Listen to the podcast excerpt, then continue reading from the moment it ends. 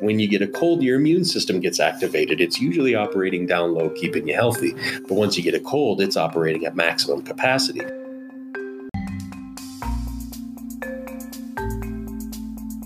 Hey everyone, thanks so much for listening. Today we'll be talking with Eric Hernandez of our very own Foundation Health. He's going to be um, dispelling some common myths around um, the common cold versus the flu. So stay tuned for that. Thanks so much for listening. Enjoy. So, Eric, I'm just going to have you say your first and last name and then your connection to Foundation Health. Eric Hernandez. I am a family physician uh, working with Foundation Health. Been here since June. I am one of three providers in the clinic, and I love it here. Let's first talk about um, classic cold. Ah, classic yeah. cold, absolutely. As we were talking about earlier, it's one of the most common, if not the most common complaint we'll get in a primary care doctor's office. Here we're seeing about one, at minimum of one classic cold symptom complaint per day. And when people are coming in, do they know that they have a cold or do they think they have the flu? It kind of goes both ways. Some people will, I'd say it's this time of year, it's probably, oh, 70 30. 70% think they have a cold, 30% think they have the flu. Gotcha. Um, in the summertime, it's typically just cold. Interesting. Okay.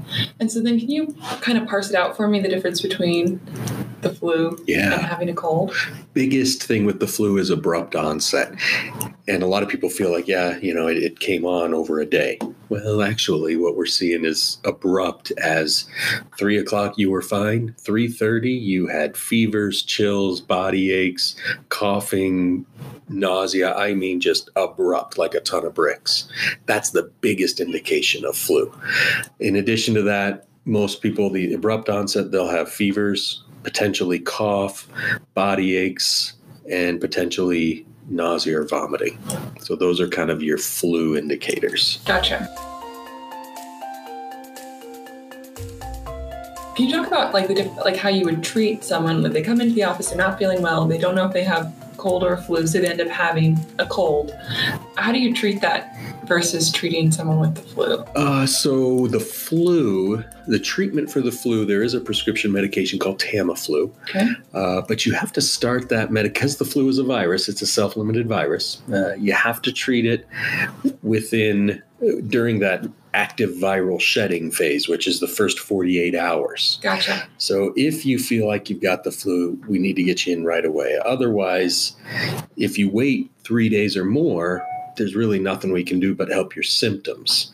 Now, even then, I guess one could say that the Tamiflu isn't really doing much for your symptoms either. Tamiflu's purpose is mainly to prevent you from having any complications from the flu. So the flu complications number 1 is pneumonia, flu pneumonia. That's what kills people. That's what you hear about on the news that says, you know, this year we've had 30 cases of flu related deaths in the state of Colorado or whatever that is. Um, that's related. It's usually flu pneumonia. So Tamiflu minimizes the risk of flu pneumonia if you get started on it right away. In addition, it shortens the duration of the flu by 24 hours. Now, the duration of the flu is typically five to seven days, and that's it and then it's gone. It's like I said, it's a self-limited virus, very self-limited. Whereas the common cold duration can, if it's a virus, it can last up to two weeks. The flu is one week, and then we'll be on its way. Tamiflu shortens the duration by 24 hours, so you still have all your symptom for instead of five to seven days, four to six days, even if you get on Tamiflu right away.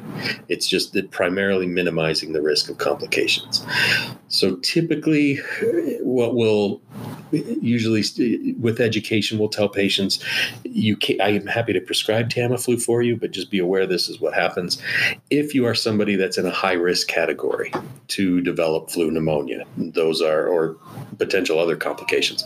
There's seven categories of people that belong to that it's uh, pregnant women, children under two years of age, adults over 65, people with chronic lung, liver, kidney, or heart disease, uh, and then HIV infection or other sort of immune minimizing states, like maybe a, a organ transplant where you're on a medication that's suppressing your immune system. Those are your big seven that those people really should be on Tamiflu. Now, all does the same group that I highly recommend get a flu shot every year. Can you talk to us about prevention? Simple steps people can take to minimize their risk of getting a cold this season. Absolutely. Uh, so, basic hygiene is really the best prevention you can do for viral colds. That's honestly about all you can do. Again, it mutates so fast, there isn't an immunization against it. There is for the flu. And so, prevention there is the flu vaccine. Mm-hmm. Um, but for the common cold, uh, typically it's the rhinovirus is what it's called rhino for nose like rhinoceros or rhinoplasty eh, because that's where it starts its infection is in the nose. So um, that one is just hygiene try not to touch your face wash your hands frequently. Um, if you are ill instead of spreading it to other family members practicing excellent hygiene on your part is great but also the rest of the household. I tell people wash your hands every time you pass a sink. Every time you see a sink wash your hands. Um, coughing into the crook of your arm rather than into your hand is a great way. Coughing into your hand, you use your hands to open the door. That virus is now on that doorknob. Somebody else comes by, grabs the doorknob, and then rubs their eye. Boy, now they got pink eye. So it's it's basic hygiene is the biggest prevention you can do there.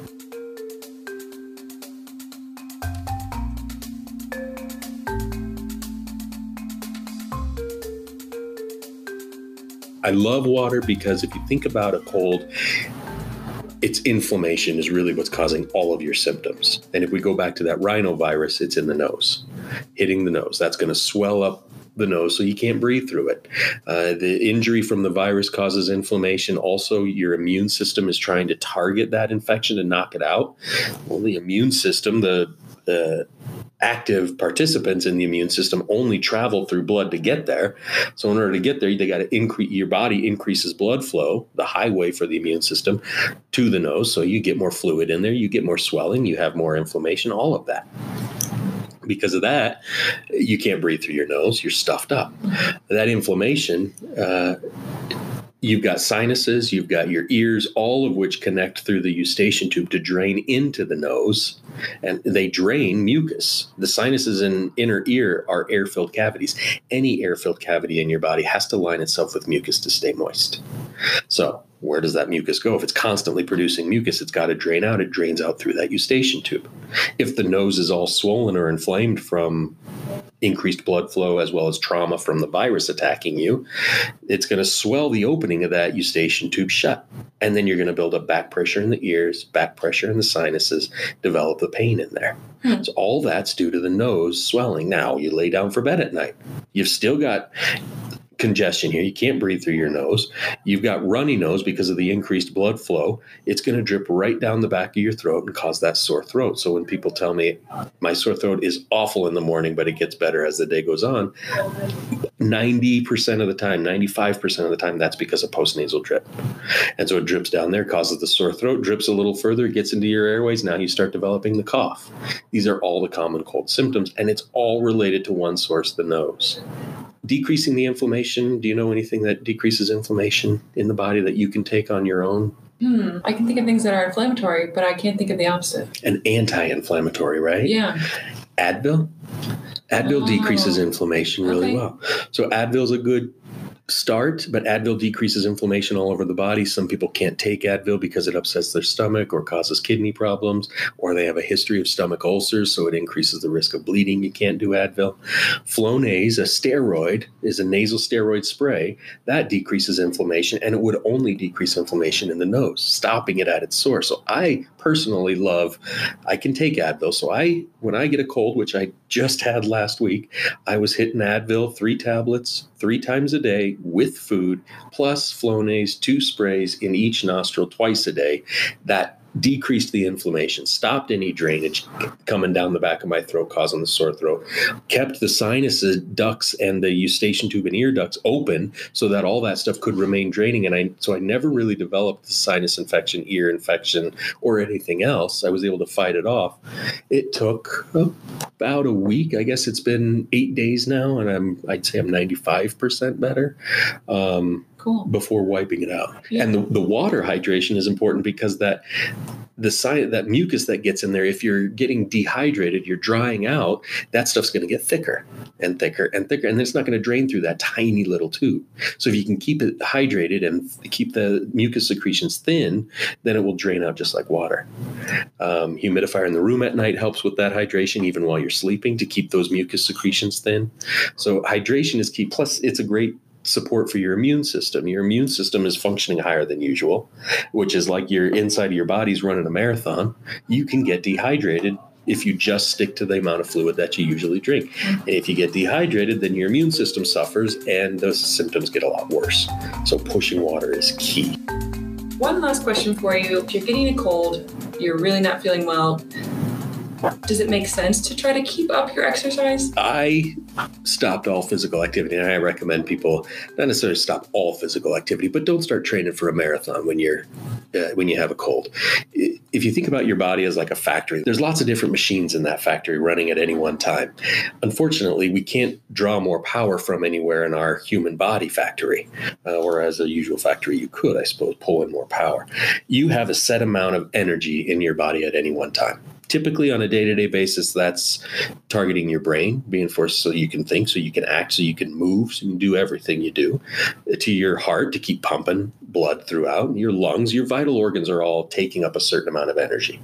If you go for a run, if you run a marathon, now you're demanding your muscles start taking up some of that energy. All right. So now you've split the energy, and so you might feel very tired. When you get a cold, your immune system gets activated. It's usually operating down low, keeping you healthy. But once you get a cold, it's operating at maximum capacity.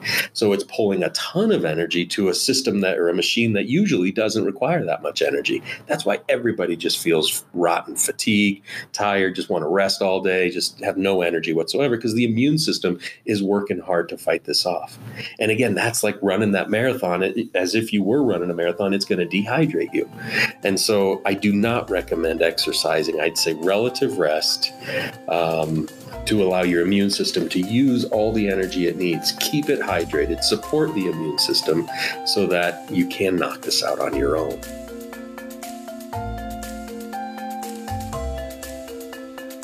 Thanks so much for listening to another episode of Well Now with Foundation Health. Stay tuned next week for another conversation. We look forward to talking with you then. Thanks so much and have a great week. Bye bye.